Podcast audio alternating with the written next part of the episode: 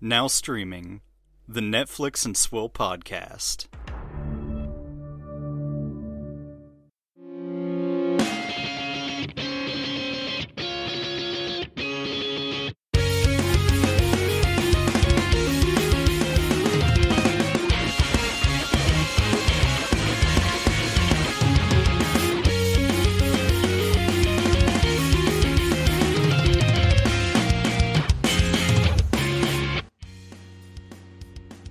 Welcome to Netflix and Swill, your source for Netflix news, reviews, and booze. I'm Caleb.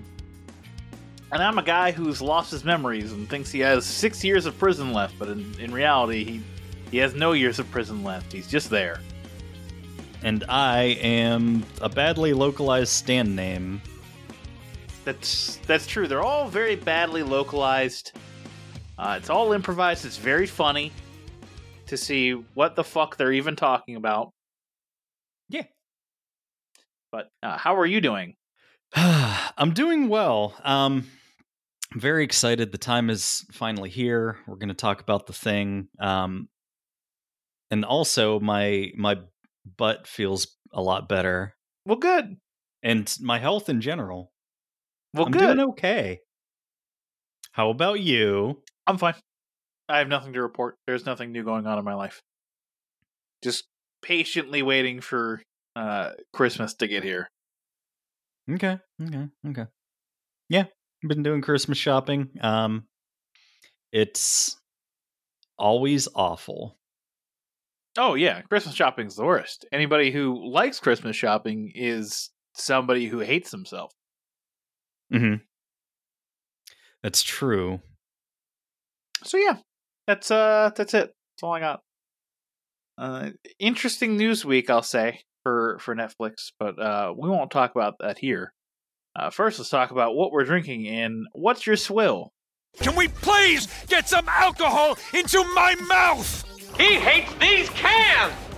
Stay away from the can! All right. Well, I'm uh, finished with my antibiotics, so uh, I can drink now. I've got Southern Tier Brewing Company's uh, Frosted Sugar Cookie Imperial Ale. Interesting. It's uh, 8.6% alcohol by volume. It has an IBU. Uh, it tastes like things. And uh, actually, it's it actually tastes like Christmas cookies. I don't know how they've managed this, Damn. but like aside from being like it's like too too sweet, like it actually like I don't know, it does what it says on the tin. I'm kind of impressed. Well, good for Southern Tier. Well, Southern Tier is actually one of those like actual quality, like independent ish brewing companies. Yeah. So I'm not surprised. Uh, as for me, I'm drinking water because I don't feel like drinking alcohol right now. Because I'm an adult and can make adult choices such as that. I'm an adult. I don't know what that's referencing. Uh it's a Lonely Island song. Oh. Oh, that one. Yes. I know what you're talking about now. Happy birthday to the ground. I'm not a part of your system. All right. Uh yeah, that's that's cool. Um I guess we'll do news. Oh, shit, it's mail time. So it happened again. Netflix has killed Blockbuster. Uh this time the show Blockbuster starring Randall Park um canceled after one season. Yeah. I who, who could have seen this coming? Well, okay, I'll tell you who could have seen this. Uh, nobody.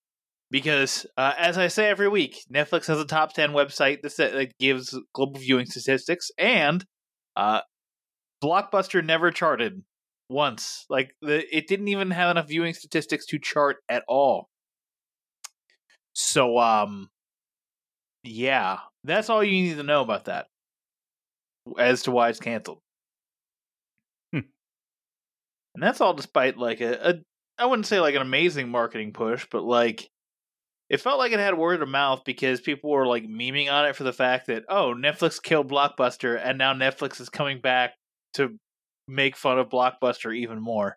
Yeah, now to uh, try to breathe some life into its desiccated corpse, only Yeah. to kill it again. Yeah.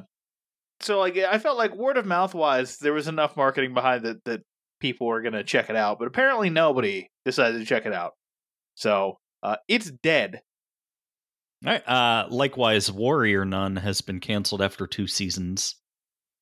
Been talking to I, I've been talking about this to death on Twitter, and I hate it. I, I just hate talking about Warrior Nun anymore. Uh, the Warrior Nun fans are unhinged. They're going around passing like flyers with QR codes that are likely to uh, the petition to petition.org. Noted website that many influential people and companies uh, pay attention to whenever they want to make sure they're making the correct business decision. Just, just stop. Uh, if you want to know why Warrior Nun got canceled, it, uh, to a lesser extent, followed the same path as Blockbuster. Uh, not enough people watched it, but more people watched it than people than people who watched Blockbuster. I can tell you that for sure. uh, or at least as many because like just you know taking a sampling of people who are hosts of the show you watched warrior nun and i watched blockbuster so even even viewing statistics And I watched six episodes. I never watched season two. But you watched Blockbuster, and uh, yeah, you did that. And I removed it from my list. it wasn't a good show Yeah, That's what everyone said uh, about Blockbuster is that like the writing was terrible outside of and like outside of Randall Park and Melissa Fumero, like there was nothing about the show that made you give a shit in the first place. yeah i don't know like i said when i talked about it like as soon as i reveal like i realized that um characters who supposedly weren't working that day were still coming into the blockbuster so that they could be part of scenes but they could maintain the illusion that it was a functioning business that like didn't need every employee there all the time Yeah, um yeah i don't know it's a workplace comedy with two people working. That doesn't it doesn't it doesn't work out. All right. Uh, finally, this week, Netflix's ad supported tier is off to a slow start. According to advertisers, Netflix is only uh, 80% of the expected audience. As such, Netflix's pay on delivery terms are allowing those advertisers to take the money back. So, I don't know how it works. Like, if, you know, since it's like underperforming, if the advertisers get to take back all of the money or like a percentage of the money. But like if this is less expensive than a regular package and they have to give the money back that was subsidizing them being able to offer it at a lower cost, then like potentially they're just like bleeding money from having an ad supported tier. It's possible. Who know? I, I don't know for sure. Um, they only to get back some of the money. It's pay on delivery, so basically, upon receipt of you know the ad the advertisement going through is when you know they are technically charged. Like they're charged up front, but like the the charge doesn't actually process until the actual delivery of the ad. So that's why they're able to take back the money for the ads that has that haven't run yet, and some are even pushing it into Q1. But so far, all this is saying is that the ad supported tier, a whole month into its life cycle, uh, is not performing at the level that people expect it to perform at. Yes. So, um, if if these things continue, look forward to a price increase in 2023.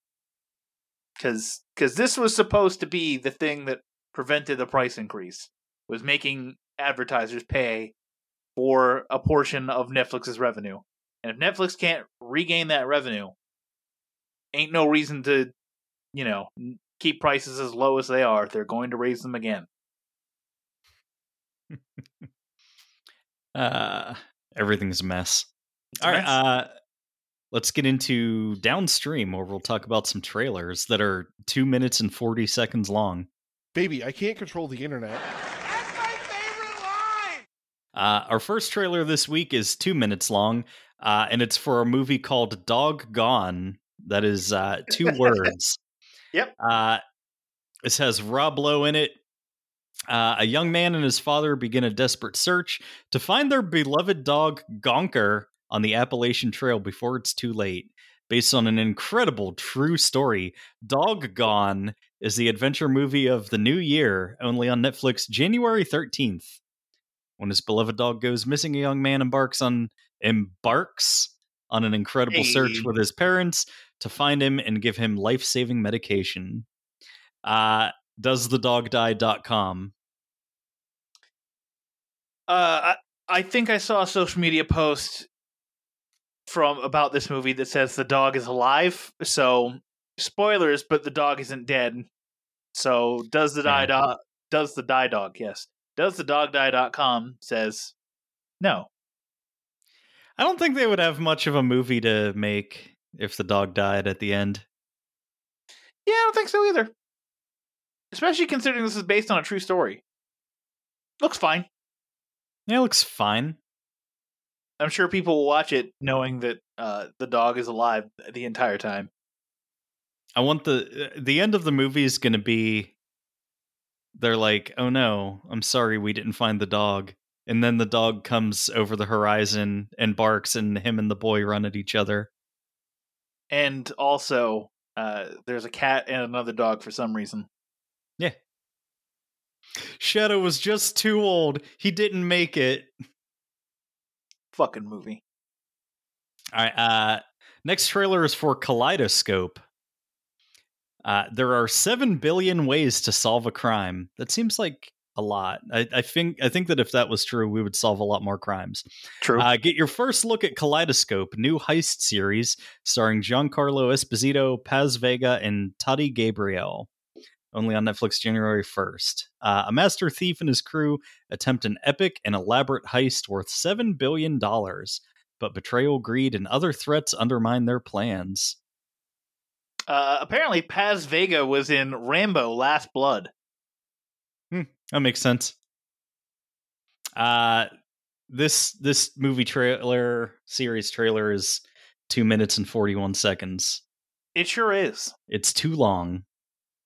It looks okay. Uh, the the big thing that they forgot to mention in this trailer is that the teaser trailer behind this show said that you can view the episodes in any order and they'll make sense. That was the, that was the big thing around this show. So Okay. so why why was that not brought up again here? In two minutes and forty one seconds. More importantly, are they just going to have the episodes play in a certain order, or is there going to be a shuffle play as like the default option for this show? That should that should be it.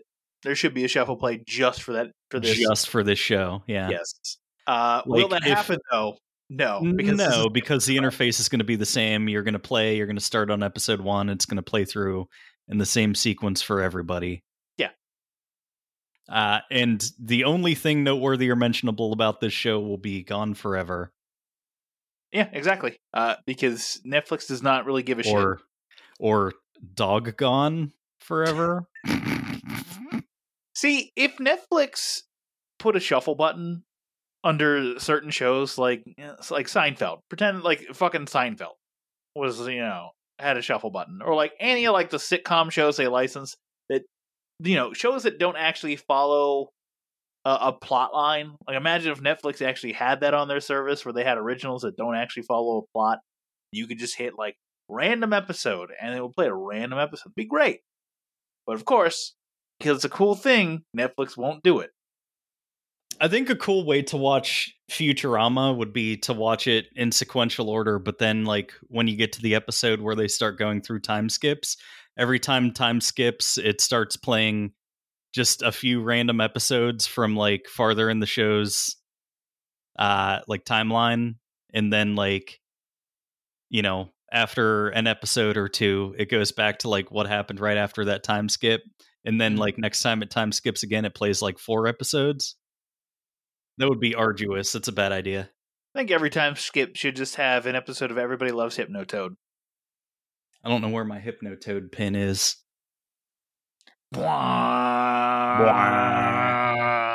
You know, I love 24 Hypnotoad. minutes. I can't believe we fucking watched that for 24 minutes. Uh? I can. We're stupid people. Uh, the next trailer is for Vikings Valhalla Season 2. Hunted and on the run are legendary Vikings heroes. Vikings Uh, heroes? What? Vi- it says our legendary Vikings heroes, Dan. Uh, they're forced to test their ambitions and courages in worlds beyond the fjords of Scandinavia's. Uh, Vikings Valhalla chronicles the heroic adventures of some of the most famous Vikings who ever lived. The legendary explorer Leif Erikson, Nahinga Dinga Durgan, Dinga dinga Uh, durgan. his fiery and headstrong sister Freydis Eriksdotter, uh, and the ambitious Nordic prince Harald Sigurdsson. Enemies old and new await Freydis, Leif, and Harald as they scatter to the far corners of the globe in pursuit of power and new worlds to conquer.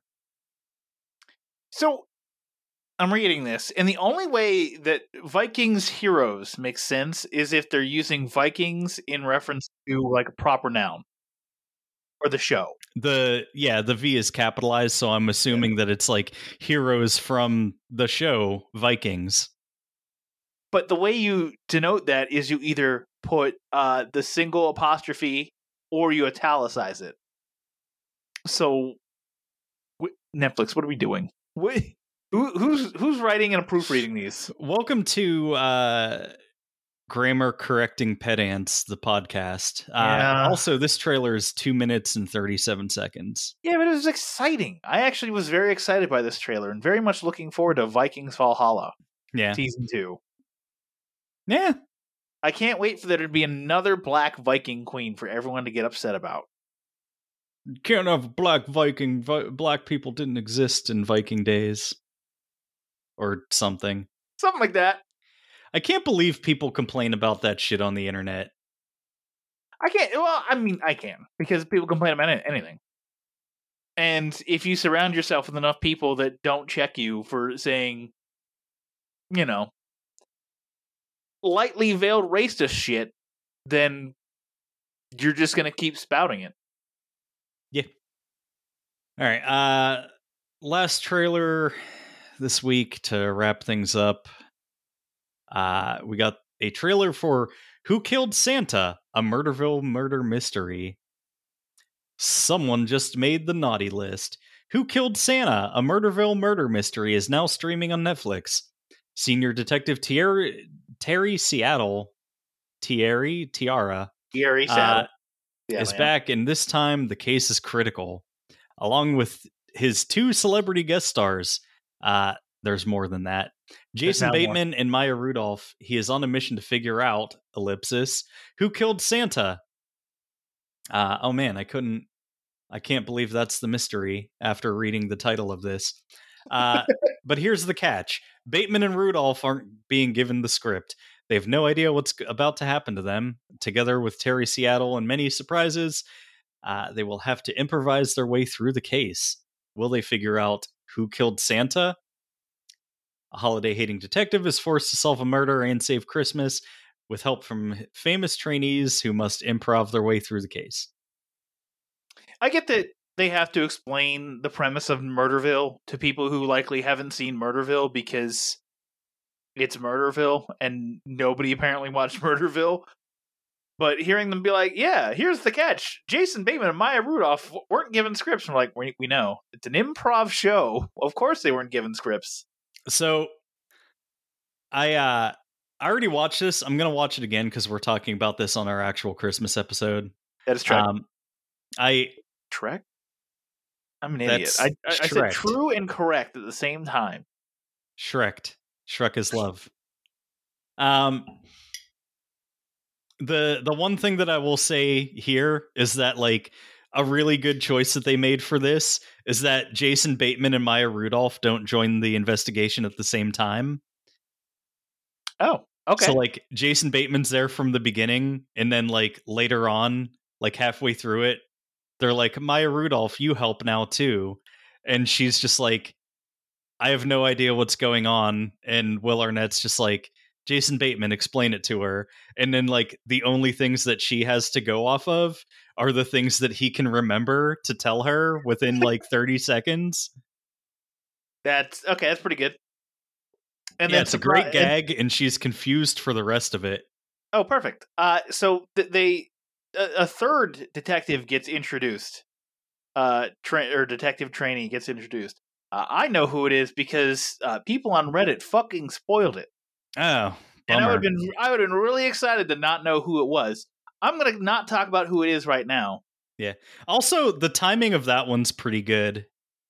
I don't I don't know if I want to just say it, but like Don't say it. they they introduce him at a time that makes it much funnier. All right. So so yeah, uh, as the only champions for Murderville on the internet, uh, we will of course be watching this. Uh, we will of course be talking about it on the Crimbus episode, which will drop uh, sometime this week. But yes, I'm very excited. I want to see Murderville, more Murderville. Uh, I hope the special does well, so that way people are like, "Oh, this Murderville thing's funny. Let's watch more Murderville." And they watch all of season one and then season one uh, that all gets it renewed. Yeah, because um, I mean, Murderville is based on I think it's a British British show. Um, what the fuck is it called? Oh, I think uh, the British show. It's Murder in Successville. Um, that it's it's based on, but li- like they do the same thing.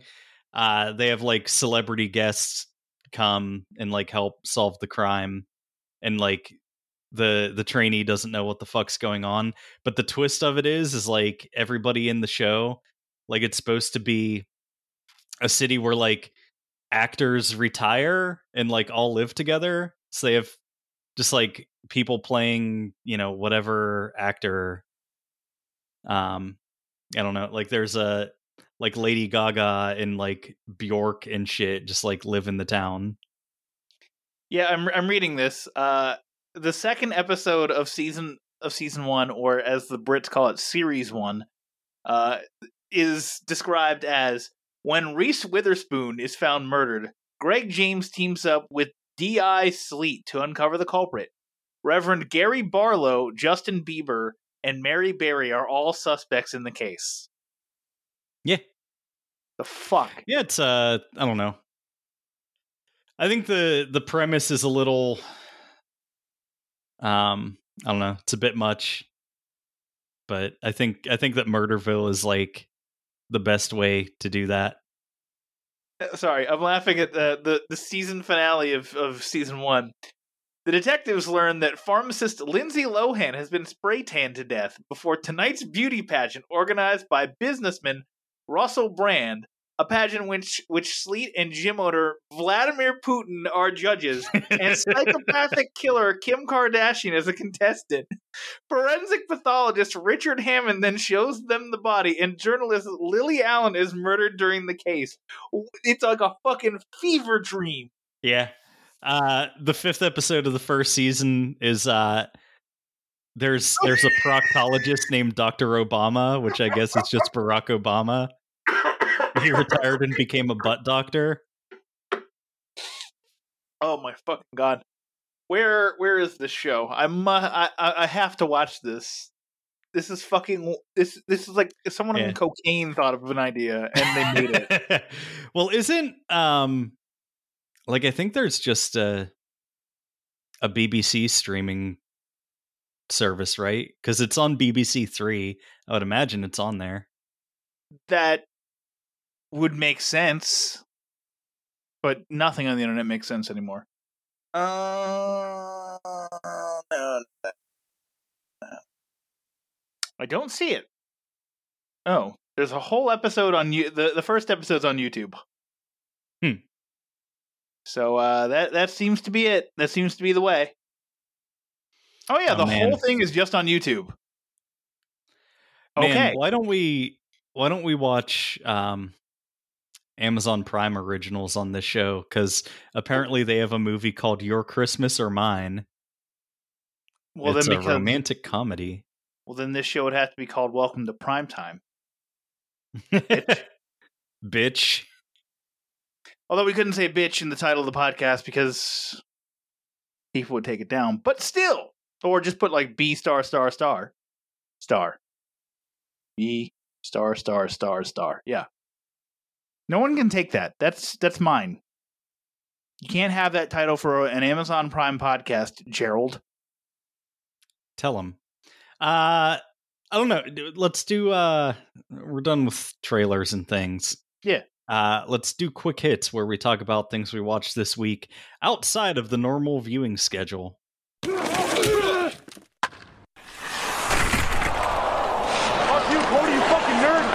Uh, I'll start. I watched more Wednesday.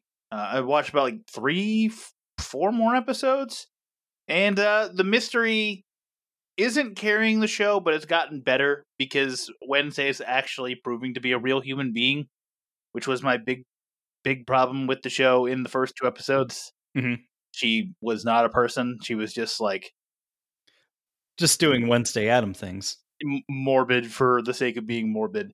Now she actually seems to have like some growth happening, which is cool. Uh, I like growth in my characters, so uh, we'll need to finish. Probably will finish over the weekend uh, because then I'll have less stuff to watch that aren't Christmas related. Nice. Uh, what about you? Uh, I watched the first season of The Way of the House Husband because uh, they're putting out a second season soon, and also because uh, I'm not currently employed and I want to learn how to be a better house husband. Your house runs on Dunkin', and we got to make sure that you say hello to your chocolate blend. Mm-hmm. Uh, Uh, speaking of which, how is Operation Dunkaccino going right now? Um, fine.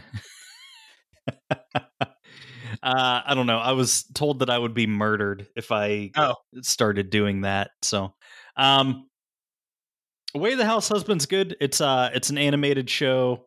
Uh, it's a former yakuza member who uh retires from being a yakuza and like his wife works in like a high powered office job so she's the breadwinner. He just like cooks and cleans and does the shopping and stuff but like he does it with the intense ferocity of a yakuza member so it's like he's talking about you know cleaning the house but he's just like sometimes you just got to get your hands dirty and get right in there and beat up the dirt and all this shit so uh it's good it's it's a joke that uh, remains funny each time they do it Yeah, because it they break it out pretty pretty well. Like every episode's like, well, there every episode's about twenty minutes, but every episode has like four minisodes in it, so that like every bit lasts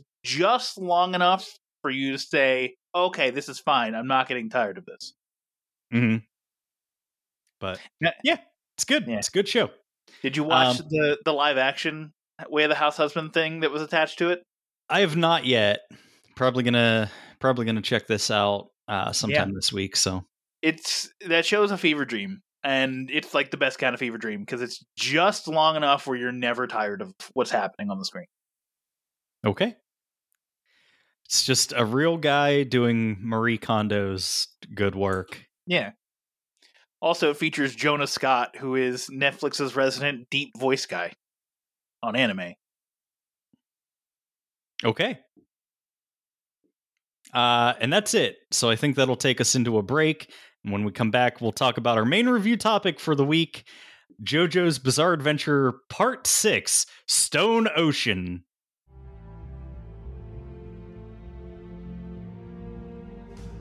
The Netflix and Swill podcast is brought to you by our wonderful patrons Gerald Morris, Bill Sutton, Ashley the Bubby Gorski, Ben Kiefer, Paul Prezula, the Mike Rula, Daniel Henderson, Julio Oliveira, Jimmy Della Rosa, Chris Yaney, Nate Wade, Alan Gallerisi, Casey Moore, Jason the Nerdrovert, Sam the Hurley Boy Hurley, Nick Haskins, David Powell, and my mom. If you'd like to join that illustrious list of patrons, visit patreon.com slash Netflix and Swill. Or, if you'd like to support us without spending any money, you can share our podcast on social media, tell a friend, or review the podcast on any podcatcher. It'd be greatly appreciated. Now, back to your regularly scheduled banter. Welcome back, everybody. Caleb, it's time to get in our main review topic for the week JoJo's Bizarre Adventure Part 6 Stone Ocean. All right, uh, JoJo's Bizarre Adventure Part 6 Stone Ocean is the continuation of the adventures of the Joestar family and dealing with uh, the evil of Dio and his accomplices. Basically, uh, plot summary uh, Florida 2011, framed for a DUI and imprisoned, young Jolyne Cujoh has been detained.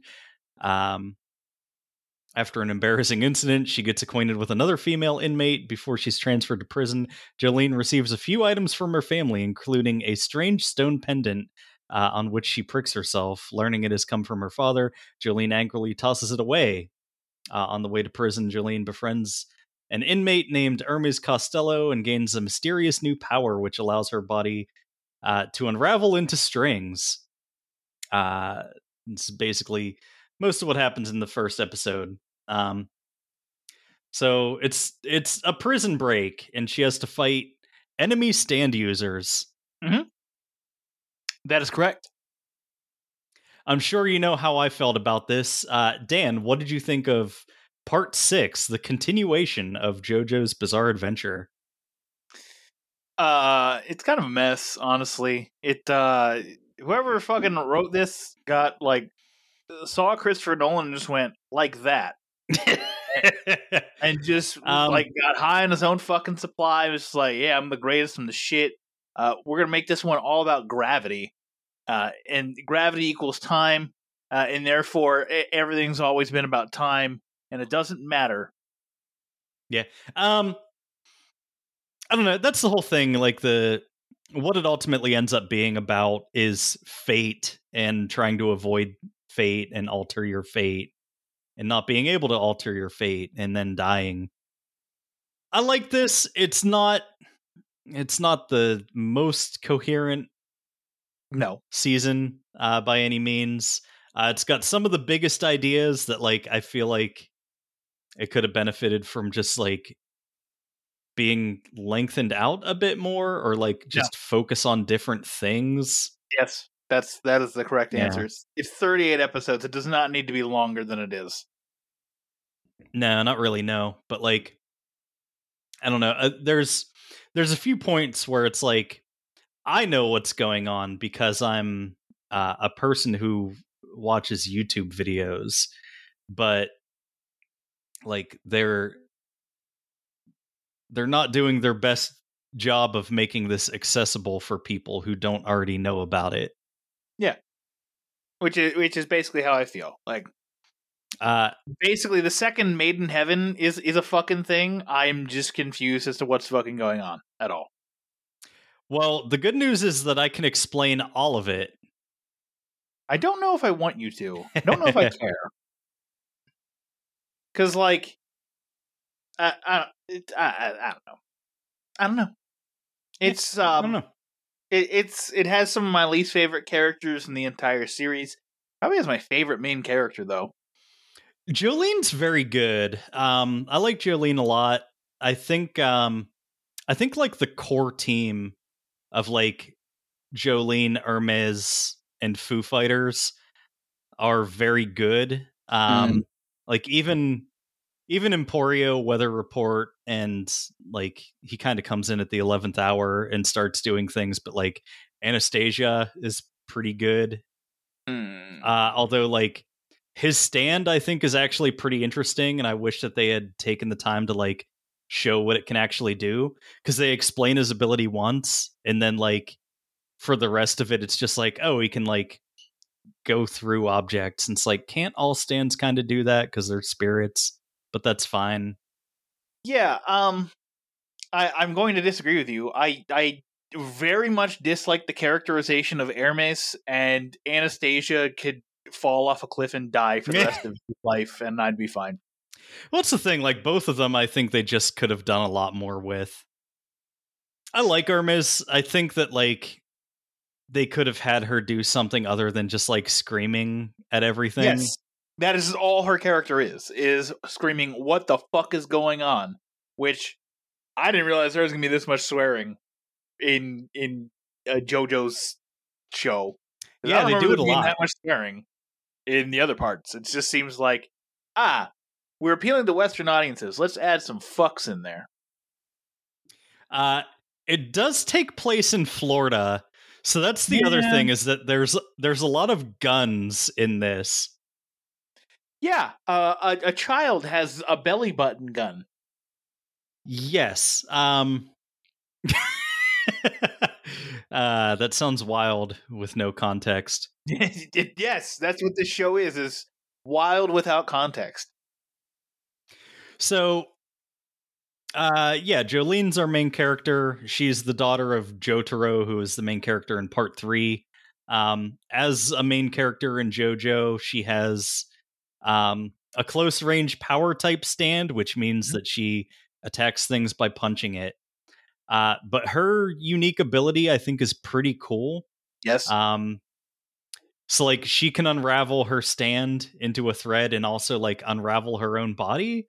So like she like if somebody shoots at her, she can make like a really tight weave of these threads to basically function as like Kevlar and stop the bullet, Mm. which she does a couple times. Um, she can, uh, like if somebody's gonna punch through her and like you know punch out her guts or whatever, she can like unravel her body to just like open a hole up so that their fist passes right through, which is pretty cool.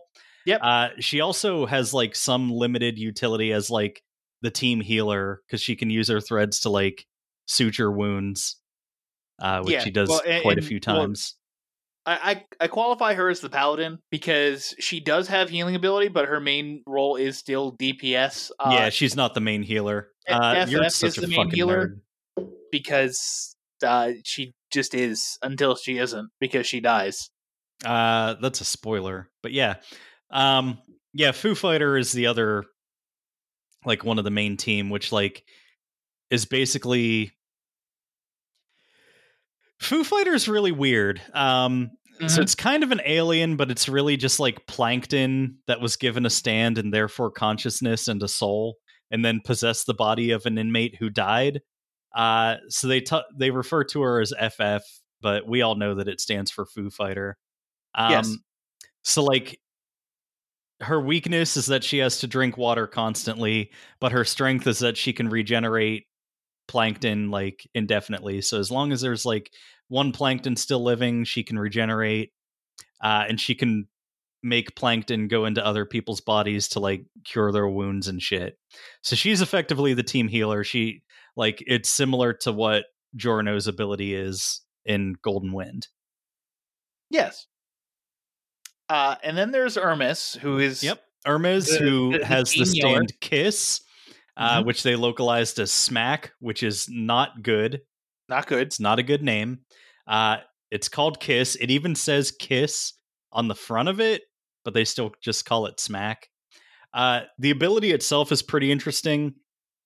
Uh, so she can like, she makes like these little stickers that have like lip prints on them, but anything she puts a sticker on uh, duplicates. So then there's like two of it, and then when she peels the sticker off, the two items um, join back together, and like the impact of them coming back together causes damage. So like she can stick it on an enemy's head, and like the enemy grows a second head. Then she peels the sticker off. The two heads slam together, and then like blood flies out. Yeah. And um, yeah, that's uh, definitely used a lot, and definitely, definitely talked about and and referenced so much that that can do fucking that Mhm. all the time. And- It's- and it's it's definitely never ever used, almost ever.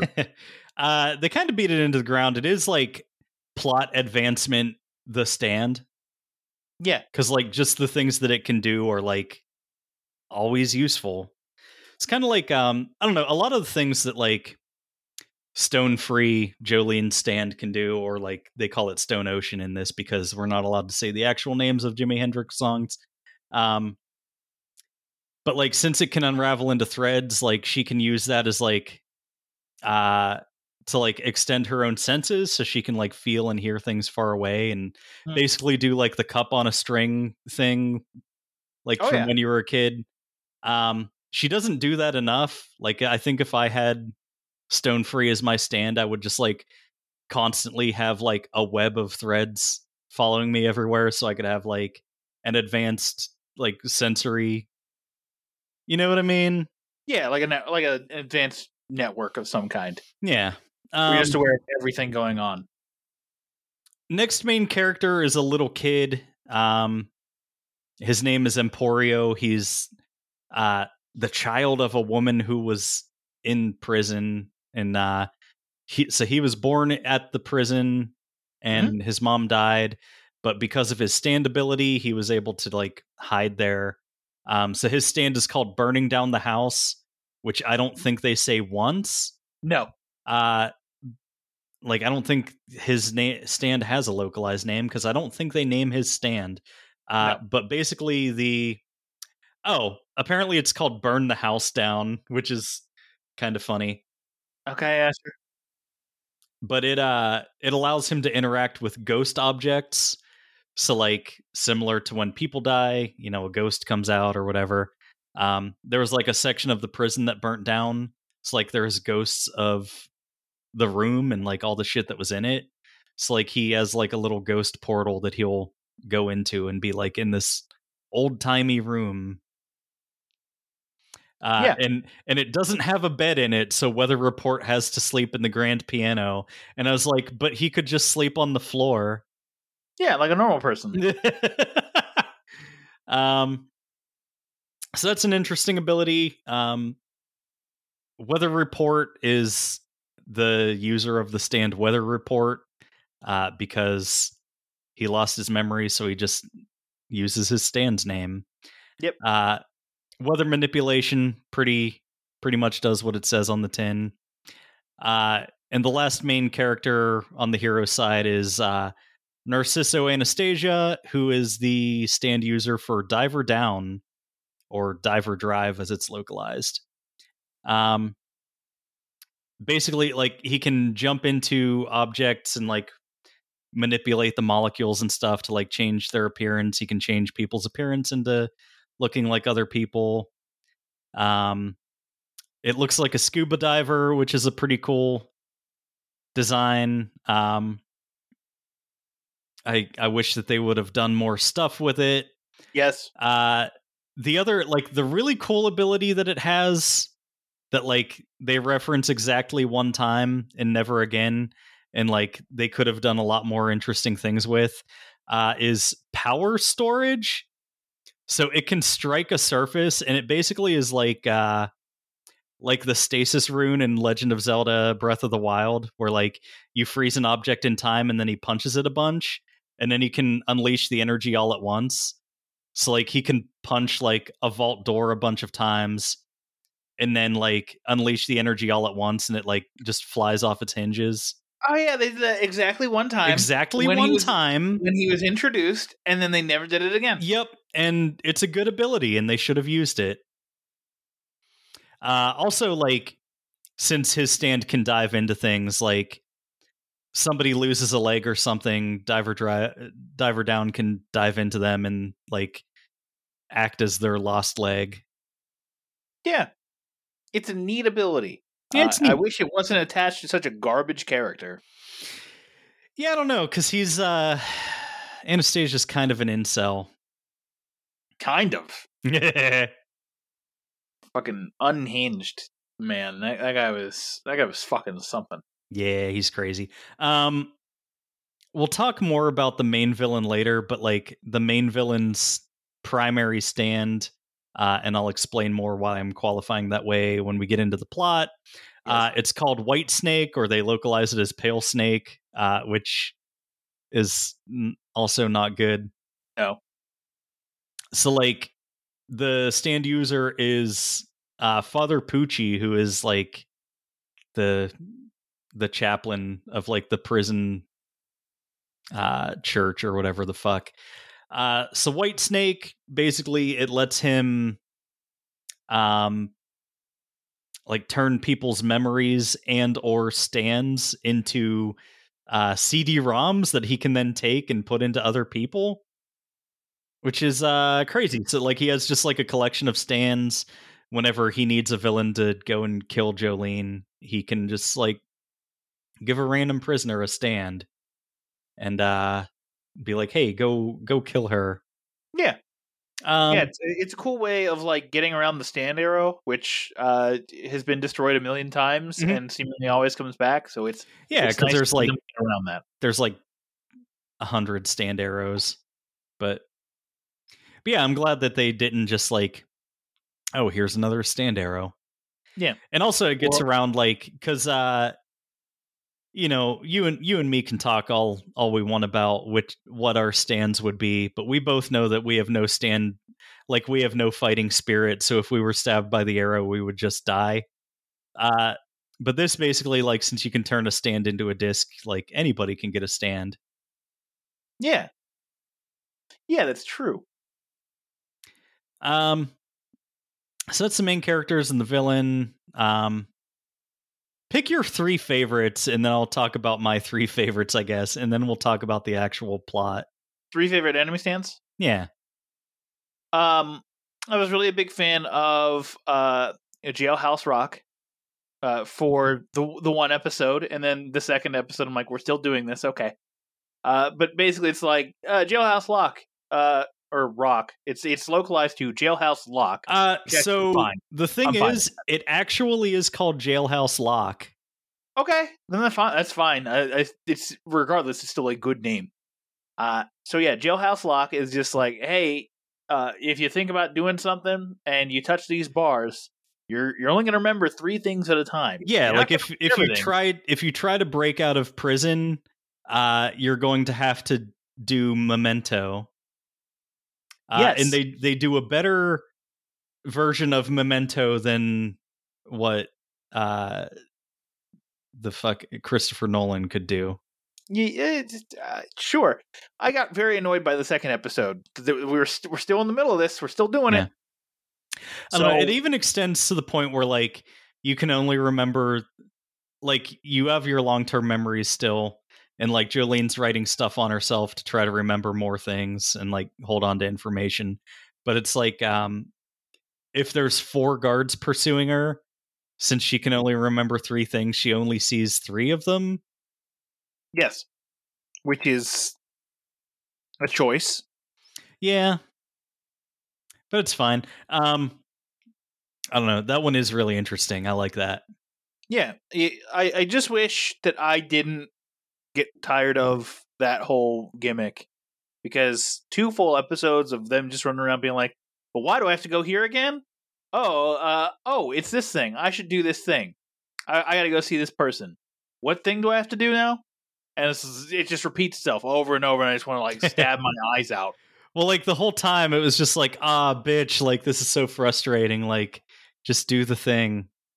Yeah, And then she ends up like, because writing it on herself, she figures out like isn't doing the trick. So like she actually uses Stone Free to stitch it into her hand and like, oh, that must be really important. I have to go see Emporio. Yeah. Uh next one as I leaf through uh some episodes really quickly is uh it's probably it's probably actually just weather report himself cuz uh he does this fucking wild thing. Yeah, Weather At the end of Report at one part. point gets his memory back and becomes a villain Oh, that's for that is not what I'm talking about. I'm But, talking yeah. about when he makes the the fucking poison frogs rain from the sky. Yeah, so like there's reports of uh, you know, animals falling from the sky in weather sometimes. Uh so he makes it rain poison dart frogs to kill like a bunch of bad guys and give Jolyne a chance to get uh Star Platinum stand disc out of the prison because that's like the first main part of the plot Mm. is that White Snake steals Star Platinum's uh stand disc and Jotaro's dying because of it. He sure is. Uh, and then my fi- probably the final one is Underworld or Netherworld, as it's localized to, Yeah, Underworld's pretty cool. where uh, this this dude just brings up uh, you know like a plane crash into the fucking ground, and so he's able to like ro- like bring back the memory of the the plane crash. Uh, yeah, like basically the way they explain is like um you know memories of dead people are stored in the ground where they die so like he can he can force you into a memory by like literally digging it up Mhm. which is interesting i don't know um there's some that are really stupid in this one like sky high is really stupid. It's basically like really uh he has the guy who owns sky high he has the ability to uh control sky rods which is like a cryptid that people made up because they saw a moth flying across like the frame of a picture. And because of like the way digital cameras work it looked like it was a really long thing with like a bunch of wings. Uh so like that's dumb um i don't know i bohemian rhapsody was annoying to me uh basically like it can it can animate characters from like pictures and storybooks and stuff but like basically we had an episode where pinocchio followed weather report around and tried to kill him Yeah, and also Da Vinci yeah or uh, Van, van, Gogh. gogh yeah Van Gogh. Yeah. Uh, I, I was gonna be like, oh yeah, this is kind of cool, and then it just kept going with how much shit it was pulling out. I was like, look at all these fucking Japanese characters that are just randomly, for some reason, leaving Japan. Like it was a worldwide event. Yeah. that this man, this man, just sitting in an airplane, just had like one of the most powerful stands of all time because it affected the entire fucking planet. Yeah. Um, the other one, which like the ability itself was kind of cool uh, and relevant to the plot, but like I the the reason I'm going to complain about it uh, is because of the localized name. Uh, so there's a stand called Limp Biscuit. Yeah, Uh, they localized it as Limp Vizkit with a V.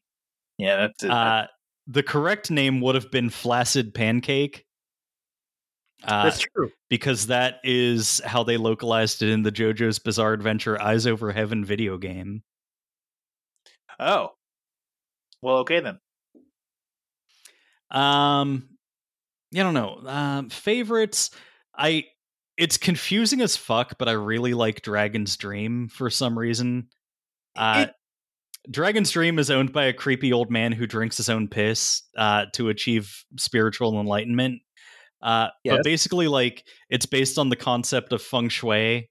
Uh, so, like, there's there's certain ways to like move and orient yourself to like achieve optimal energy flow. So, like, what Dragon's Dream does is point out like the optimal uh direction of attack to like defeat your enemy and protect yourself. Mhm. Uh, so basically, like he, it's like feng shui assassination, where like he he manipulates luck to be able to kill enemies. I don't know. It's interesting. It's like I said, it's confusing as fuck, but I um I like it. Sure. I I do kind of like the debt collector Marilyn Manson. Uh, it doesn't really do anything cool, but basically like they make a bet and then it'll like come and steal your organs and stuff. I guess. Yeah, it was it was cool to watch Ermes get her liver ripped out because Yeah. I was already growing tired of what Ermes was doing. I don't know. The stand itself doesn't really do anything interesting, but like No. I don't know. The the way they use it, I guess, in the story is interesting. Actually, um I'm gonna skip that and say Survivor. I thought Survivor was actually kind of cool. So like interesting idea. Survivor, they they describe it as being the weakest stand, but basically what it was is like uh it it like sends an electrical signal into people's brains that like causes them to experience uh uncontrollable rage and just start killing each other. Mhm. Um so like it's based on what the fuck was the um the real world thing that they were referencing. It was like uh it was like a group of hikers in like in Well, the they, mountains they got they somewhere got that caught like, like a mountain or something. Like they got trapped on a mountain, and just basically did a fight pit. yeah. But I don't know. There's like a real world thing that I think that they they were kind Oh, of have going no for idea. there. Uh, but like basically, yeah, it causes them to all freak out and like they can't feel pain and they become extremely violent. So like they're just all killing each other and like they unleash this while Jolyne is in like the punishment wing so that like everybody can just try to kill her.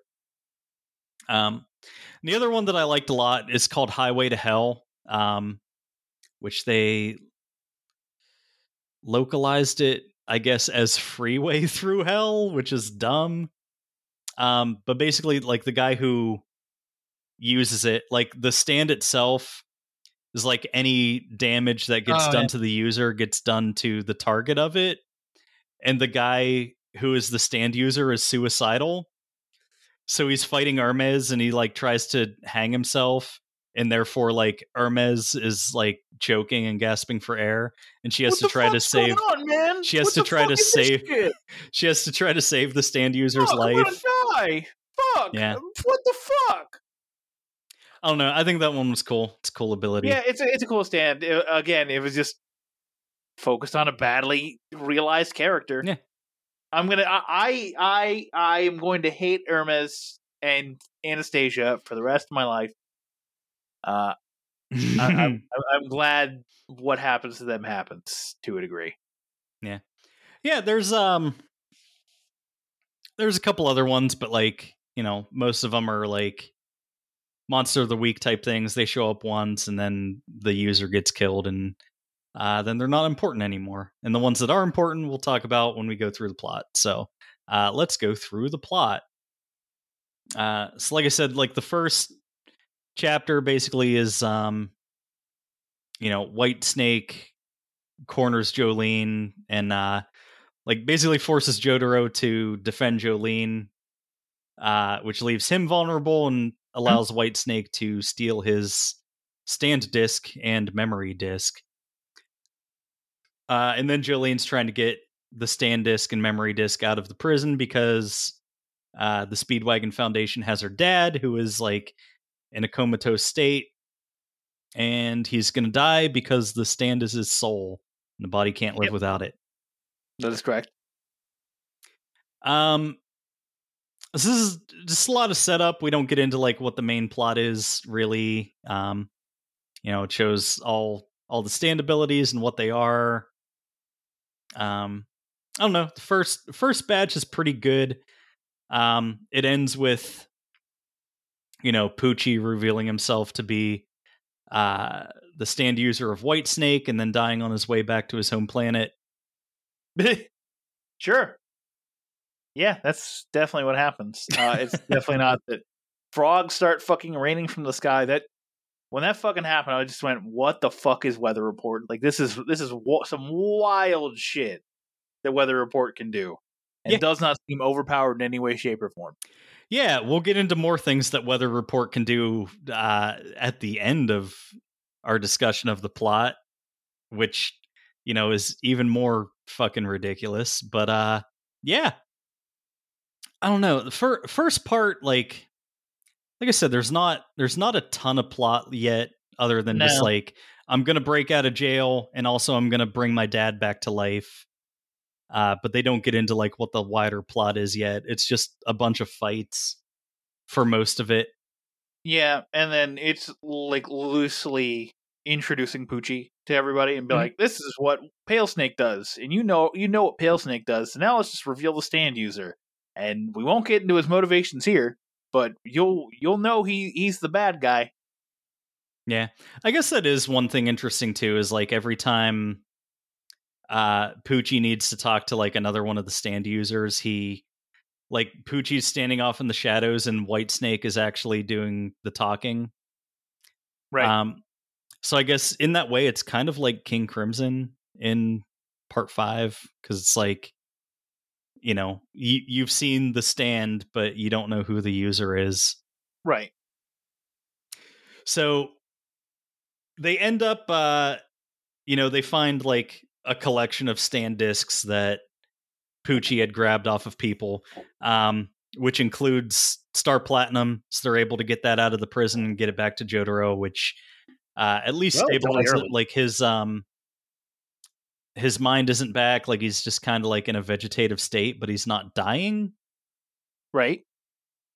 but like the stand disc was just kind of discarded whereas like his memory disc was what was taken so you know why is that weird thing because like Pucci really wanted Jotaro's memories, not his stand. Because like for four consecutive seasons of this, we've been told that uh, Star Platinum is the ultimate stand. That is true. Uh, but also, as we find out, I think somebody tried to put Star Platinum into themselves, and Star Platinum rejects it. So it seems Well- like Star Platinum's even like, eh, no, fuck you. Uh, Jolyne tried to put it in when she found the disc, but she already had a stand, so her body Mm. rejected it because you can't have two stands. Like, presumably, if Stone Ocean was taken out of her, she'd be able to use it. So, I don't know. Hmm. That is something they didn't play with enough.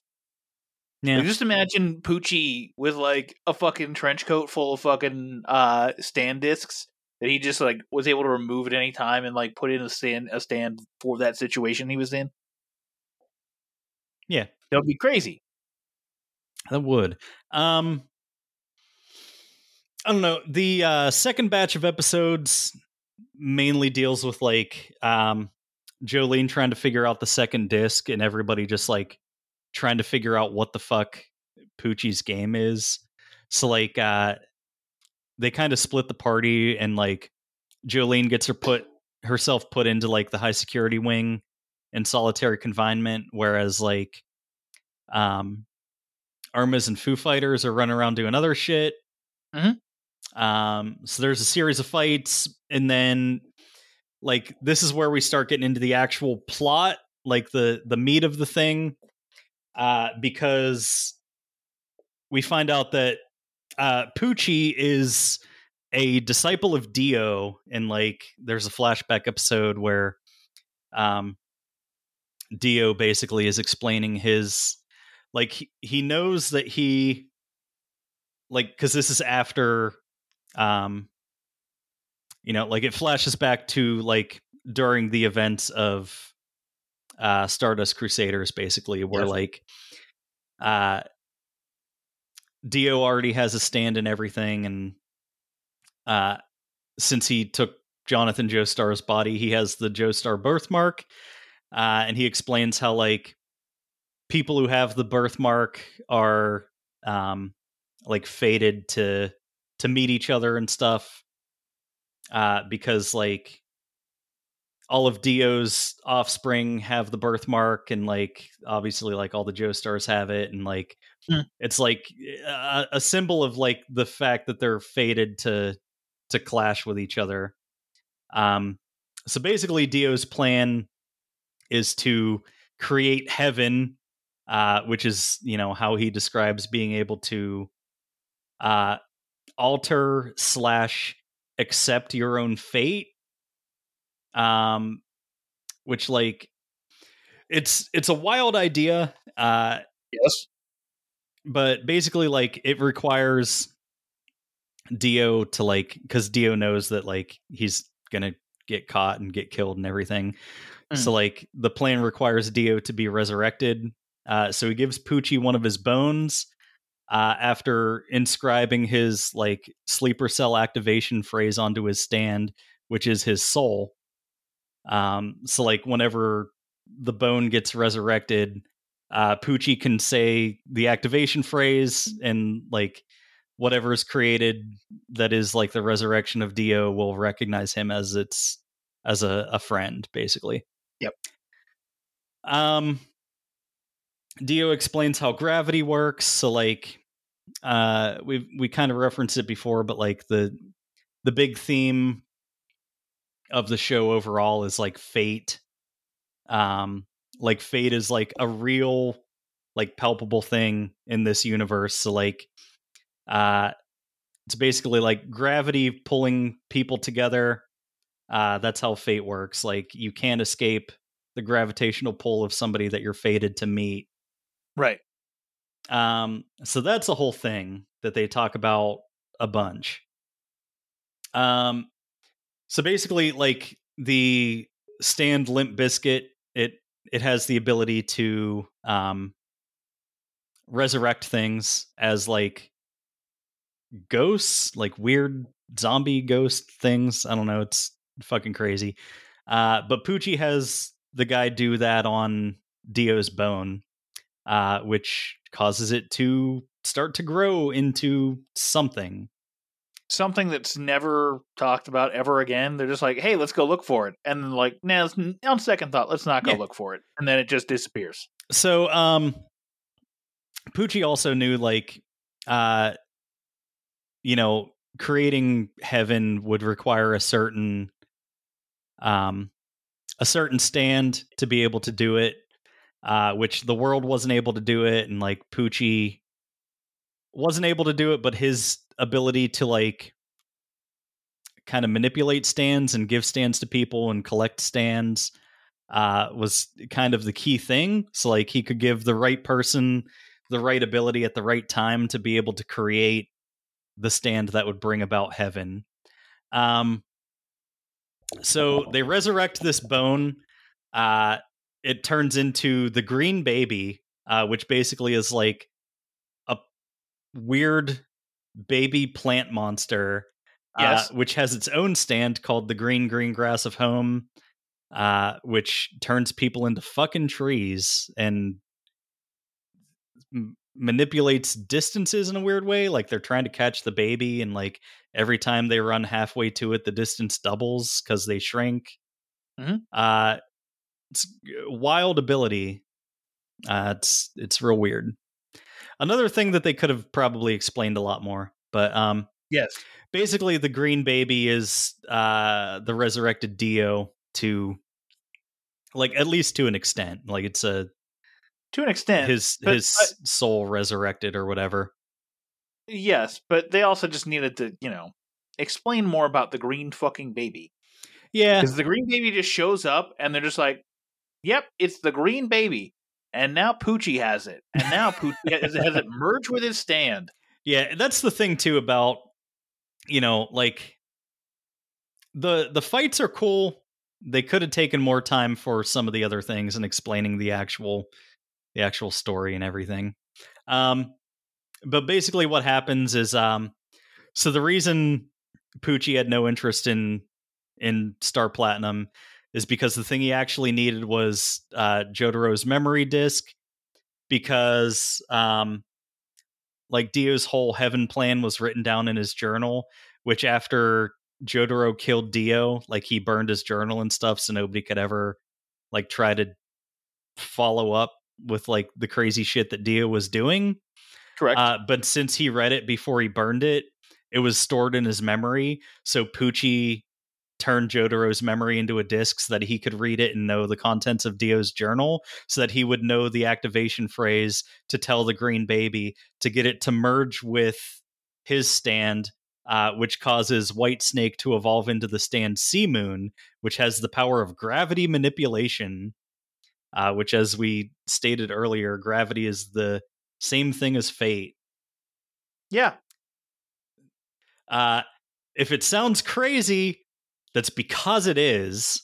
Yep, that's very true. Uh, like I said, it, it feels like uh, the writer just went, yo, I'm here for some wild shit this time. All it is is just craziness. It's, it's not going to make any sense. Yep. Uh, so there's also like um, weird time shit happens along with it. Like he, um, after he absorbs the green baby, uh, Pucci's like sitting outside a grocery store. It's actually a pretty cool scene. Like a lady comes out and like she has a full grocery bag. She like drops a, a carton of eggs out of it, and uh, Mhm. Pucci catches it and hands it back to her. But like while their hands are in contact, like there's a localized time distortion. So like her fingernails grow like an inch out, and her like watch spins forward really rapidly. Uh, and then she ends up dropping the eggs because she's like shocked, like, why the fuck are my nails so long? So Mhm. like she drops the eggs and they crack open and they all contain baby chicks. Uh, because you know time jumped ahead. Yeah. Yeah, that's where we start to see the first. Even the grocery of- store eggs, I'm pretty sure aren't fertile and wouldn't turn into chicks, but that's fine. No, but it's a cool visual because it's fucked up. Yeah, it's fucking wild. Um before we get into like the actual like end game of everything, uh let's talk about the second to last arc, which involves weather report, and it's the fucking craziest thing I think I've ever seen. Sure. Um, so he ends up getting his his memory disk back, uh, and Weather Report finds out that his um he's actually Pucci's biological brother.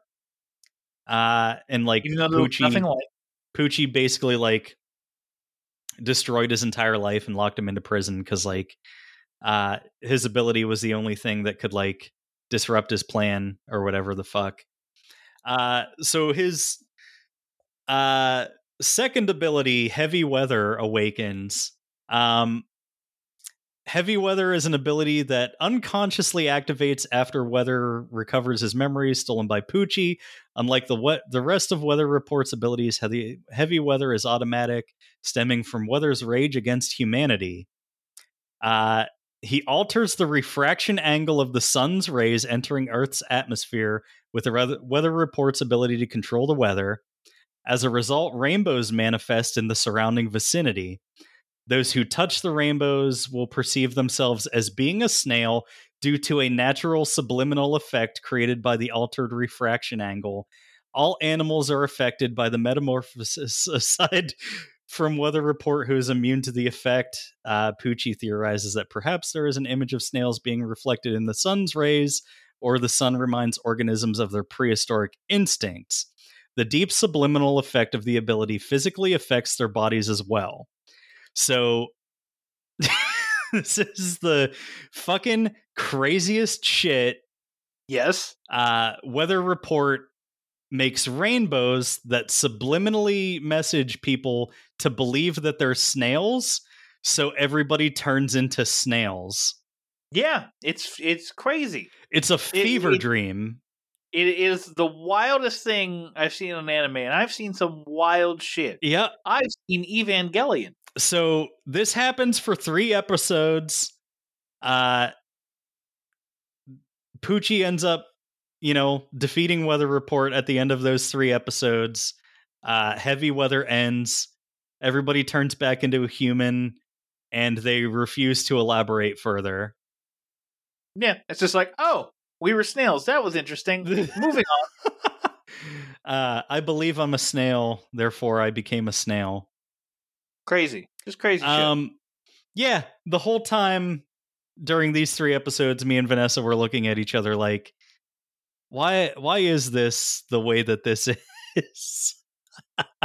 and at at some point, I decided that I loved it and that I was just gonna go with it.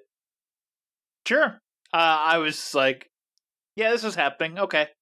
Uh, we'll we'll we'll get on with it and see what happens. what a dumb, dumb thing to happen. But uh so anyway. Uh back to the main plot, I guess. So what Dio's idea of heaven actually is is basically like uh we want to take all of humanity, uh all living things, all animals essentially, uh pluck them from the universe make them watch through their entire uh time in the universe like their entire li- lifespan so they can see their entire fated path drop them back into an identical universe with full knowledge of their fate uh, and their Mhm. inability to escape it uh, and basically make them live out their fated path uh, with complete foreknowledge of it and then just decide to make peace with it or not and that's Dio's idea of heaven, uh, is knowing your fate and coming to be at peace with it. Yes. Uh, so, in order to do that, uh, you need to create the green baby, which is the manifestation of Dio's soul. Um, merge it, you know, like Pucci gets control of it, so he has C-Moon, which allows him to manipulate gravity. Uh, and then you have to go to a specific set of coordinates at a specific time where the gravity conditions are just right, uh, which will cause C-Moon to evolve into the stand made in heaven. Uh, so basically, Pucci has to go to Cape Canaveral uh, during a new moon, uh, which is like when the conditions of gravity are just right. So Cape Canaveral, and you know, like uh, it it has like unique aspects that make it good for launching rockets into space. Basically, like it's at the equator where like centrifugal force weakens the effect of gravity. Yes. Uh, and also like because you know sea level isn't just like constant globally like uh where cape canaveral is in relation to sea level gives it like specific properties of gravity where you know it's gravity is less there yes. um so they go there like the uh jolyne and crew go to try to stop pucci uh like two days before the new moon uh and pucci's like hey c-moon you know like i can just surround myself in a metal cage and manipulate gravity to cause myself to levitate up into the air so i can just find a spot in the air that has the exact gravitic conditions that i need to cause made in heaven to activate uh and then he does he does it. He fucking does it. And everyone's like, huh, what an idiot. He definitely didn't do it because he just is gone for some reason. yeah they think like there's a time jump apparently and they're trying to figure out what the fuck happened uh they find out that like you know they see pucci but it's just like an after image where he's like you know phasing through like bouncing around like the flash and shit and they're like what the Yeah. fuck's happening uh turns out that he unlocked made in heaven which has the power of time acceleration uh and he starts accelerating time to reach the end of the universe to uh get to the singularity point cuz like beginning of time we have the big bang uh end of time we have you know the universe expands and eventually gravity pulls everything back together. There's a big crunch all matter reaches a singularity point again and then you have another big bang uh, which creates another universe that's basically identical to the one before it. Uh, time is a flat circle. Everything repeats uh, so he's going to accelerate us through the universe and then put us all back into the universe with complete knowledge of our destinies. Yeah, uh, so the thing that happens in this fight one time, uh, and should have continued to happen, but they, I, I guess, almost immediately forgot about it was when Jotaro during the time, the early parts of the time acceleration, uh, uses the world and fucking stops time, and then uh, the the time stop ends early because time is accelerating. yeah And then Jotaro proceeds to stop time at least four more times, and all of them last exactly five seconds. Uh, you know, anime five seconds, Mhm. where like he seemingly can do everything he ever wanted to in the middle of the time stop. But they all should be progressively quicker because five seconds isn't five seconds anymore. Like what he perceives as five seconds isn't five yeah seconds. well like it seems like pucci has direct control over how much and when time is accelerating so but yeah I, I know what you're saying um also like whenever you see pucci's eyes move during stopped time it's like oh fuck Right, because you were you were like that for fucking because like that exact moment happens in uh Stardust Crusaders where Jotaro moves his eyes and you're like, oh fuck, here we go. He can he can move during the time stop, and now here it's a juxtaposition of that where you're like, oh fuck, the villain can move through time. um what else is fucking crazy about this thing uh a lot of things um you mean the fact that Emporio gets tied to a fucking dolphin and then uh, rides the dolphin's back through the fucking cosmos? That's also true. Um, so yeah. Oh, that's that's another thing is like they're showing like the the negative effects of time skipping forward because like people are aware of it. It's like oh, you know, why is why is the sky look like it's perpetually twilight and there's just like band of light across the sky instead of the sun oh the sun is like time is just moving so quickly that like the sun we can just see the path of it instead of like the discrete object of the sun Right. Um, but like one of the little cutaways that they do is like a, man- a manga artist who is uh Yeah. like oh the ink dries before i can get it to the paper like in a whole night i didn't even get a, a page finished and then like he gets on the phone and it's like his agent calling him he's like what do you mean there's one manga artist who uh, is still hitting his deadlines who is it rohan kishibe I was like, oh, I better be fucking Rohan. It was. I was Hell very yeah. happy about. That. Uh and like since rohan is like um araki the guy who created jojo's bizarre adventure like rohan is his self-insert character. It's basically him flexing and saying i'm the best. Yeah, sure. um so yeah they they accelerate through time. Uh pucci gets like progressively more and more ballsy uh with what he can do because he realizes that like star platinum's not really a threat. So he can just like run up to people and cut their throat as time is accelerating uh so he basically kills fucking everybody um Yeah.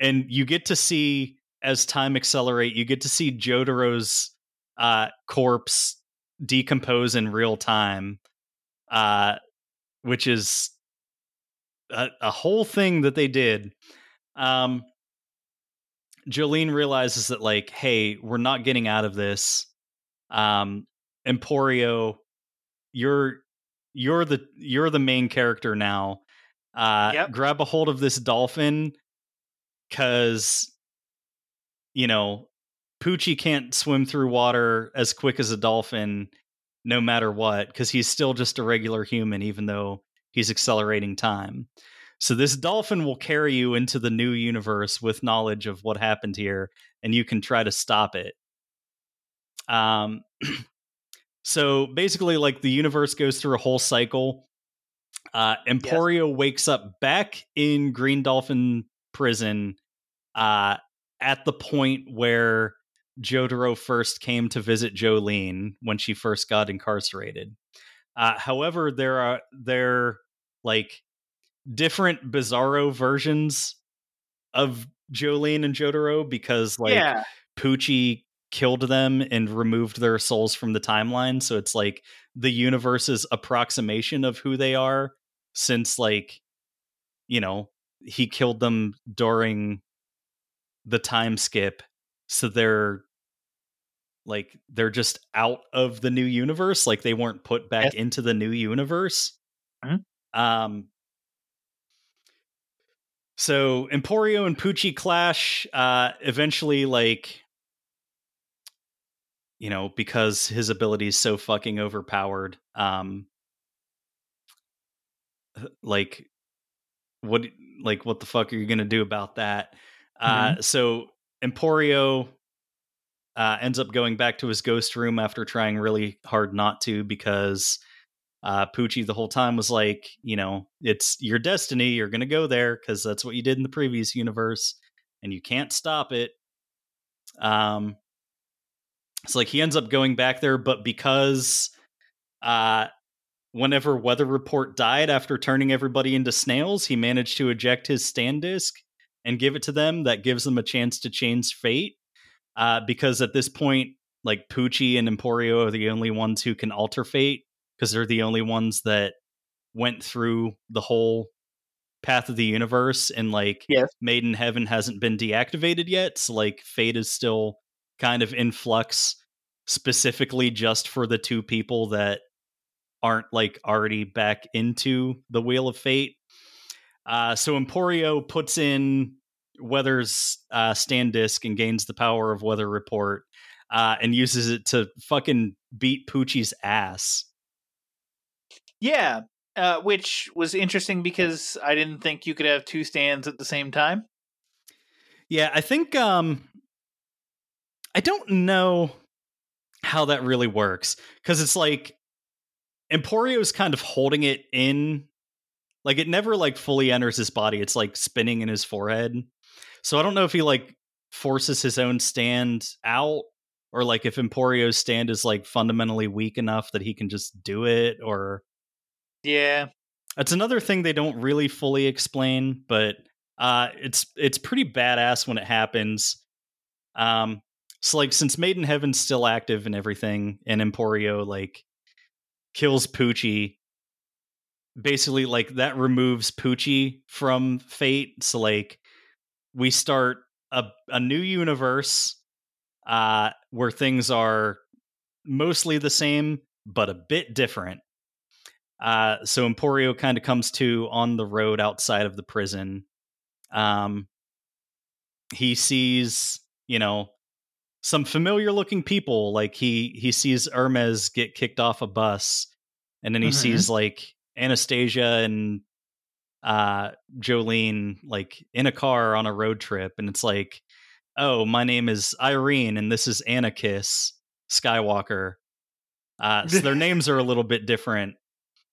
Um and it's like Jolyne's like this is my boyfriend. We're on the way to go see my dad and if my dad approves we'll probably end up getting married uh and this whole time Emporio's just crying cuz he's like you know without Pucci having an effect on the universe like uh like This is what They- could have been. they broke fate and everybody gets to have a happy ending and is alive again Mhm. um but like symbolically so like all of the main characters for all six parts were named jojo but like with jolyne's name changing to irene she is no longer jojo which means that she's no longer fated to fight dio and his henchmen. It's like she gets to have a whole new like roll of the dice and like escapes fate basically Mhm. and isn't fated to die in battle.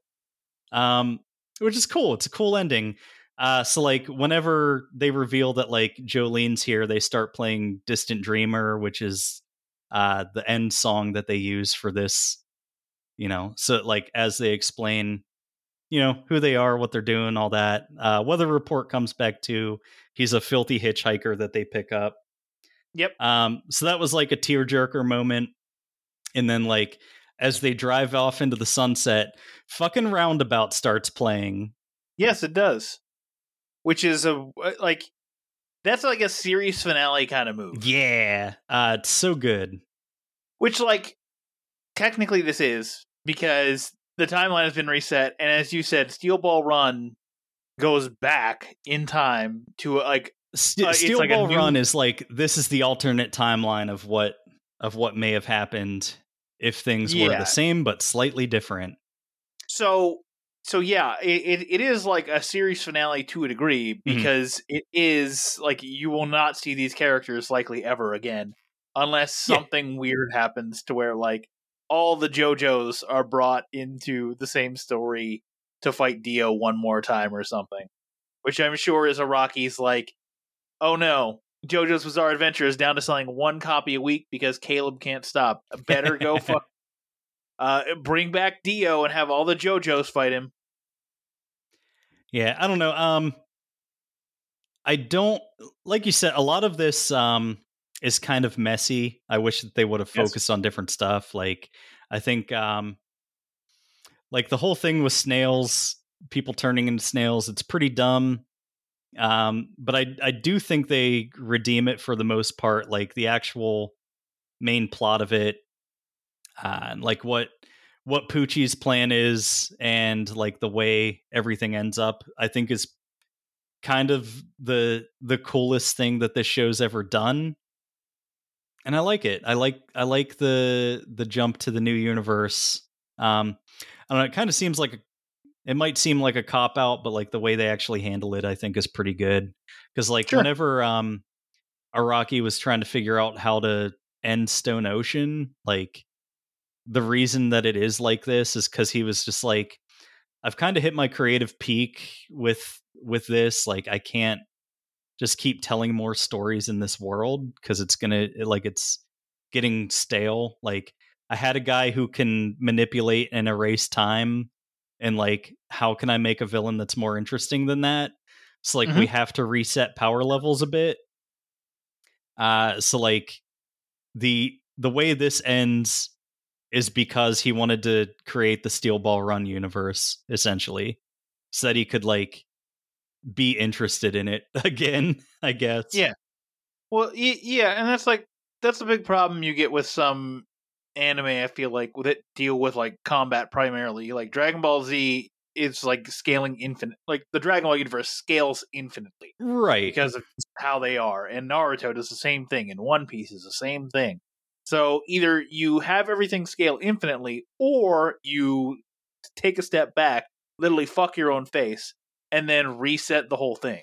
yeah, which is which is why they reboot the Marvel universe every 7 years. Yes.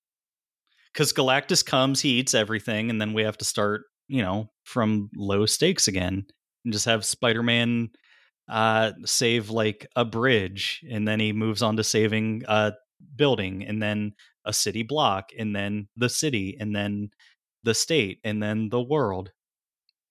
Well, first, Spider Man has to ride uh, a dolphin bareback uh, through the cosmos Mhm, mhm. in order to get to that point. Well, that was the thing too. Is like, uh, you know, time was. I guess that's the other like weird caveat to that too. Is like from the perception of living things, time was moving at normal speed, but like from all inanimate objects, the universe was traveling far faster. So like the dolphin could just swim at max speed, and then like the ocean dried up and the planet turned to a cinder, but it was still just swimming through space because it had the Mhm. momentum already, Yeah. which made a cool visual. You know, there's kind of a sub theme for dolphins in the show anyway. Like uh, Jotaro's a um, Marine biologist. marine biologist. Yeah, it's the Green Dolphin State Prison, so on and so forth. Yeah. So yeah, uh, looking forward to Steel Ball Run probably coming out in 2024 uh, for the first part, and then 2025 for the second part, and then late 2025 for the third part, because that's how everything works. Yikes. Um, yeah, I'm sure it'll happen at some point. Also, like, if this is just the end point, I'm fine with it because, like, this is the conclusion of this story. Yes. But So uh, what I would guess would happen instead is that they'll name it something other than JoJo's Bizarre Adventure.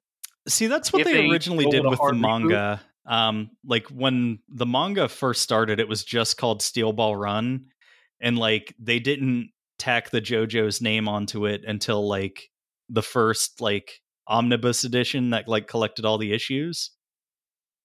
So that'd be kind of interesting if they did that with the anime. Like they just come out with a batch of episodes that like this is Steel Ball Run, and you get Ashley to watch it, and she likes it, and then the second batch comes out, and it's like this is JoJo's Bizarre Adventure Steel Ball Run Part Two.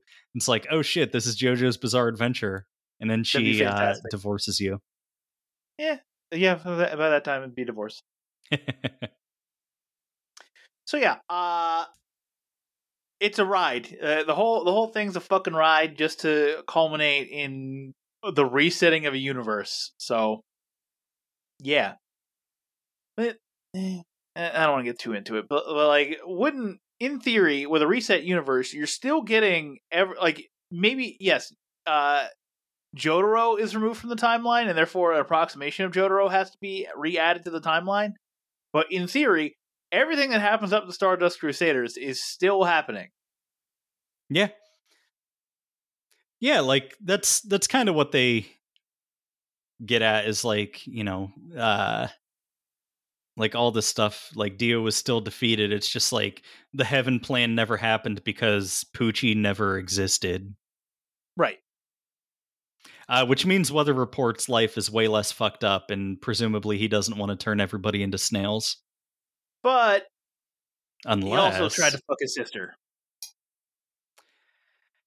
Yeah, but he did that because of Pucci's manipulation. I don't know. It's weird. I'm just saying. He tried to fuck his sister. I think he did actually fuck his sister. Um, but yeah, with the with the universe reboot, um, our if we do get into Steel Ball Run, uh, our main character is Johnny Joestar, uh, which is the alternate universe of Jonathan Joestar from Part One. So Yeah. So maybe that means Johnny Yong Bosch will come back. Mm, that would be fantastic. That'd be fantastic. I would love that greatly. I also looked ahead uh, and saw it for part eight. uh, It's another Josuke Higashikata which I'm like, isn't Yep. that That's part four, JoJo. Part four guy? Yep. But uh, it's apparently a different character. Well, it's a it's an alternate timeline version of him Yeah, sure, whatever. because it's in the Steel Ball Run universe. Sure. Does Joey Joestar is Joey Joestar his his dad? Uh, Let's find John out. Johnny's dad, uh, because Jonathan Joestar's dad was George Joestar. Uh, in the Steel Ball Run universe, it's Jorge Joestar. Well, I'm saying Johnny Johnny's son is going to be Joey. It won't be Joseph. Yeah, Joseph. Yeah, it would be Joey. Joey Joestar. And then uh, I don't know Japanese names, so I can't even approximate what you know Jotaro would be. So yeah, Stone Ocean. There it is. Uh, we talked about it. Aside from a couple characters, I enjoyed myself. Yeah, I feel like we still talked about it for forever, but like we did skip a lot of the unnecessary details. It's just that like the main plot of this is so fucking crazy. Well, y- yes, we we could have talked about the first twelve episodes uh, for a long time, but we didn't. We mostly skipped them just to talk about poison rain frogs and Pucci revealing himself as the villain, and then that's it. That's all that really matters in terms of plot for that fucking part of the the the, the drop. Mm-hmm, mm-hmm, mm-hmm. So I I can at least understand those people who were like, we only got twelve episodes, and the twelve episodes barely set up the story. What the fuck is going on? I'm mad now. I need more episodes, and then you, they don't get them for nine months. Hmm. Give me Steel Ball Run. Uh, 2024, calling it. All right. Uh, so now let's move into uh, a, a recurring segment on the show where we talk about uh, licensing deals and movies that come to Netflix from licensing deals. Uh, this review is for R.I.P.D. 2 Rise of the Damned uh, from our good friends over at Universal 1440. All right. Uh, R.I.P.D. 2 is a sequel to a movie that I've never wanted to see. It's a 4.5 out of 10 on IMDb. Uh, PG 13 action comedy recruited by the RIPD, which is the Rest in Peace Department, uh, a group of zombie cops.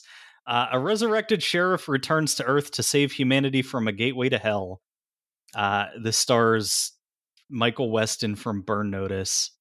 It's his his name's just Burn Notice. It's not. He doesn't have a, he doesn't have a character name. He's just Burn Notice. Uh, this movie was a big piece of shit. What did you think?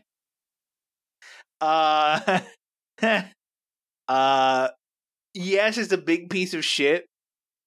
Would I would I watch a series like if this was like the TV movie pilot to a a series that was going to be on Peacock or on Netflix or whatever? Would I at least watch like Monster of the Week or like Demon of the Week shit? Mhm. Yeah, probably. Yeah. I don't know. It's uh it's deliciously stupid. Um Yes. the I don't know. It was it was funny watching Jeffrey Donovan try to be an old-timey hard-ass like sheriff cuz he was just saying like, "We'll head him up, head him off at the pass." And it just felt like so snake in my boot. so unnatural. yeah. Uh like his performance was so Bad? awkward Yes. the whole time. just it, he can't do that accent and You he, just shifting, sidewinding, Krugger, Krogger, Kruggen, Kruggen, friggin', fraggin', what in tarnation? well, uh, okay well so you bringing up gibberish uh is the the other like major part of the fucking movie which is that for this man uh because he's returning to the same timeline that he is he just came from you know 3 days later or whatever uh people he's you know he he has like a connection with will not see him and will instead see a young black woman speaking gibberish So every everyone sees them as their alternate selves. Like you don't come back as yourself, but like him and his partner see each other as just each other, which is weird. Because like they'll just be like in the middle of a line, and the camera will cut, and it'll be the other actor saying Yeah. the rest of their line. Uh, which is a choice that you can make in a movie. Um, but yeah, any any loved ones you're not allowed to communicate with. Uh, so like they'll just hear you as being like blah blah blah blah blah blah blah blah blah blah. blah. Fligaflamma. So Rada rada rada. Robble, robble, robble, robble. Yeah, so, uh, yeah, they they bring it up that it's two black women. They're they're they're portrayed as two Yeah. black women, which is Uh, uh, which which leads to Jeffrey Donovan having to tell us about how his best friend is black, and he's actually very progressive for somebody in the 1870s. and then it turns out his best friend is black, who is in all of uh two scenes. Uh, however, one has any substance. The other is just he's there at the end for the wedding. Yeah, there's a part where they make somebody take down the sign in their hotel that says uh, "No colored people allowed" and burn No, it. no, no, it's just no coloreds because they aren't people. Yeah, And at this Ugh. time, this isn't me saying they're not people. They're they're they're they're people. I'm just saying that. That's it. yeah. So yeah, uh, it, it this is a movie with effects, uh, a sizable amount of effects where uh, people get shot with a golden gun, and if they're a demon, they get uh, turned into Yeah, a you, fucking ball of light. it's it's just like in the video game. If you get shot with a golden gun, it's a one hit kill. Yeah, yeah, that's crazy. Was that it's just a one hit kill? It doesn't matter where they get shot. They're just you know they get they get winged in the arm. They they're immediately sent back to hell. These these deados. That's the other thing. They call them deados.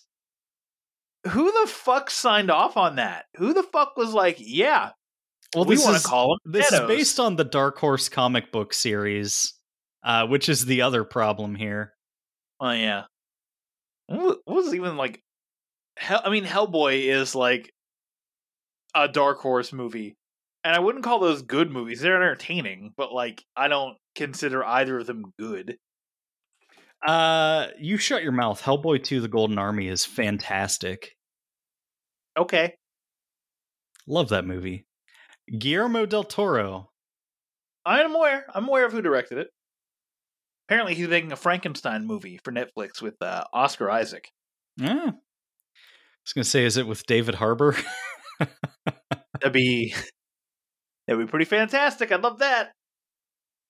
So yeah, uh, they they, they got a fight against uh, a devil thing uh, who's releasing deados into the world, uh, and they got to use their golden weapons. And he's partnered with uh, who we eventually find out to be Joan of Arc. Yeah. who's gone through th- three partners before the events of this movie. yeah, because she's been dead for 400 years or whatever. Yeah, and she's still afraid of fire after 400 years. Oh, yeah, she was burned at the stake. Yeah. How about that? And then she gets over it by dropping the tears of Christ into the pit and then leaping over the pit of fire and then slashing a dude. All in one, all in one impressive amount of wire work. This movie's strange just because it like it it plays and looks and feels like a sci-fi original movie, but it's actually Yes. made by like a sub studio of Universal Pictures Yes. and is like a direct to video sequel to like a film that they released in movie theaters for some reason. Uh but also like so you remember the Sega Genesis and Yes. also arcades? Uh, Yes. There was a video game released back in the day that was like an on rail shooter called Lethal Enforcers, which was like a modern day you're a police officer, you got to go shoot the bad guys type of thing. Uh, and Yes. then the sequel was called Lethal Enforcers 2 uh, Gunfighters, I think. Like it was just a really generic title, but it was uh, took place like in the Old West. So it's kind of like that. You jump, your sequel takes place hundreds of years before the first one. Yeah, that's the other. There's so many interesting choices. This It's such a movie. weird random reference that my brain just pulled out of the Yeah. ether, but there it is. But yeah, it's it's. It, there's so many weird fucking choices this movie makes. It, like from not even just like what's on the page, but just like uh, what where they decided to set the fucking movie. Because the first one was like contemporary, as far as I remember. and now this one, as, as you said, jumps back uh, to around the Civil fucking War. What's so civil about war anyway? Eh. So, like, what? Like, fine, okay, I guess. Like, it's it's whatever that they did it. It's just interesting. There's so many weird fucking choices in this movie, and also Jeffrey Donovan. Yeah.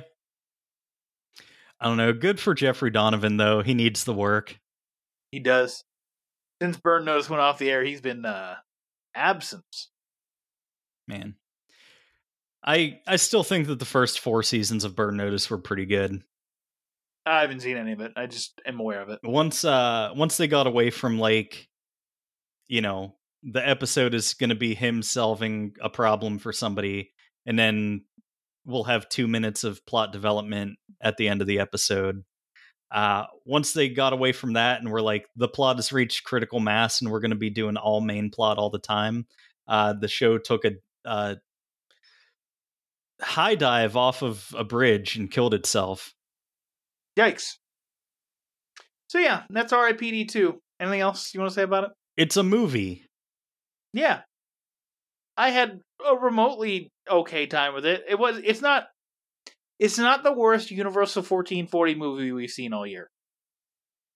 That's true. The other one being uh, Blade of the 47 Ronin, which again is a sequel to a movie they released in theaters for some reason. That's also true.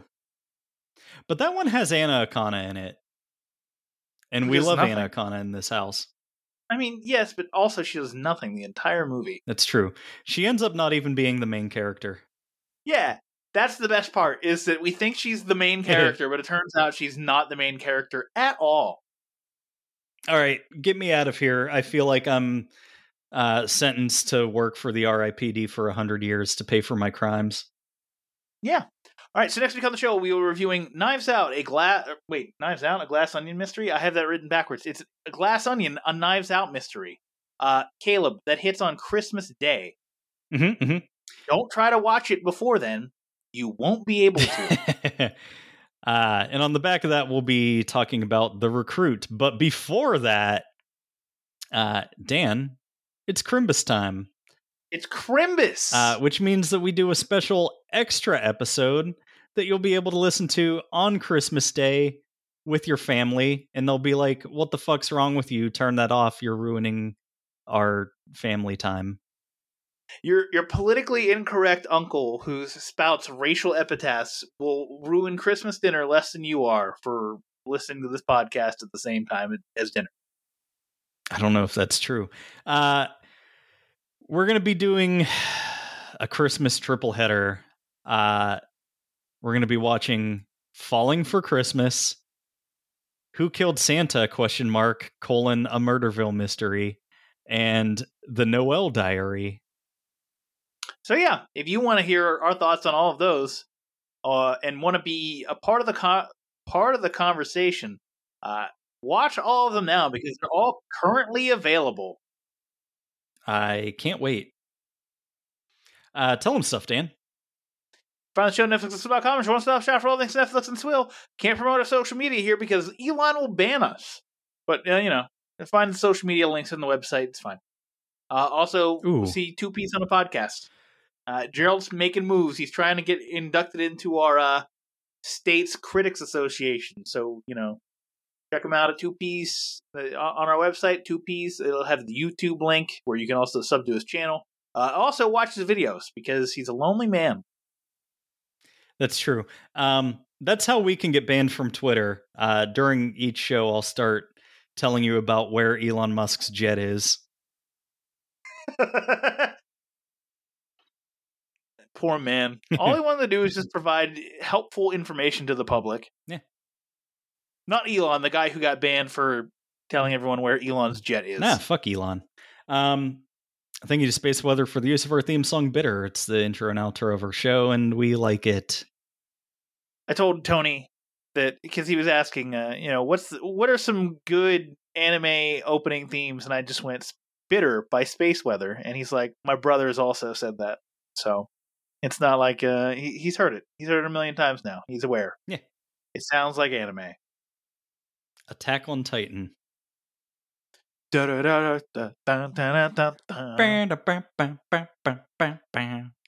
Uh, until next week, this is Caleb saying we'll see you next Tuesday.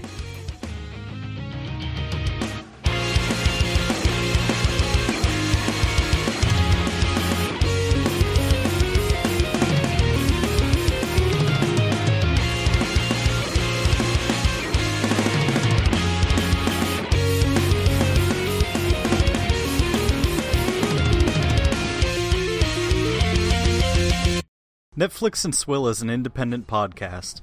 As such, we believe in the scrappy underdogs of the podcast world. If you're an indie podcast and would like us to run your promo on our show, please contact us. The little guys need to stick together. If you enjoy what we're doing, please consider leaving us a review on Apple Podcasts and telling a friend. The more we grow, the better the show will be. Thank you for being part of the Netflix and Swill family.